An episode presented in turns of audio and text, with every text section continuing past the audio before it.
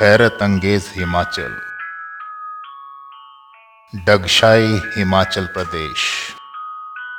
डगशाई मुख्य रूप से एक सेना छावनी, कुछ सेना भवनों, कुछ स्कूलों, स्थानीय घरों और एक कब्रिस्तान के बारे में है।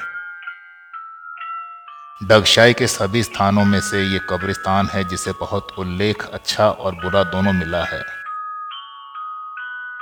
ऐसा माना जाता है कि ये कब्रिस्तान भारत में ब्रिटिश शासन के समय का है।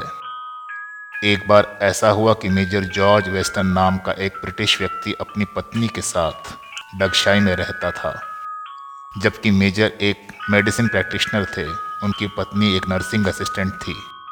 दंपत्ति के कुछ समय के लिए निसंतान रहने के बाद ही उन्हें एक भटकते हुए संत से मिलने का सौभाग्य प्राप्त हुआ।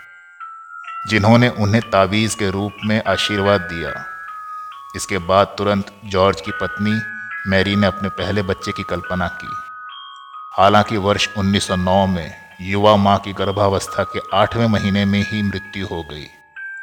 जॉर्ज ने अपनी प्यारी पत्नी और उनके अजन्मे बच्चे के लिए एक सुंदर कब्र का निर्माण किया।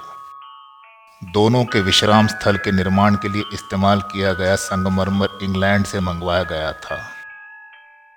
जैसे जैसे समय बीतता गया, मरियम की कब्र के बारे में अफवाहें जो वरदान देने में सक्षम थी, इस क्षेत्र में चक्कर लगाने लगी।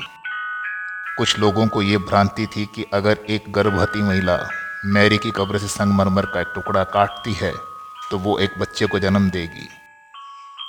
जाहिरा तौर पर, कई लोगों ने एक बच्ची को जन्म देने से बचने के लिए संरचना से संगमरमर का एक टुकड़ा काटने के लिए मैरी की कब्र पर जाना शुरू कर दिया। नतीजतन एक प्यार करने वाली पत्नी की याद में बनाई गई सुंदर संगमरमर की संरचना ऐसे अज्ञानी आगंतुकों द्वारा लगभग नष्ट कर दी गई थी। कब्रस्तान में मैरी के भूत को उसकी कब्र के चारों ओर घूमते हुए देखने का दावा कई लोगों ने किया है। हो सकता है अपनी कब्र को नष्ट होने से बचाने के लिए और अवांछित आगंतुकों को खाड़ी में रखने के लिए मैरी की आत्मा ने अंत में हस्तक्षेप करना चुना। ये केवल कब्रिस्तान ही नहीं है जिससे इस हिल स्टेशन ने भूतिया माना जाता है।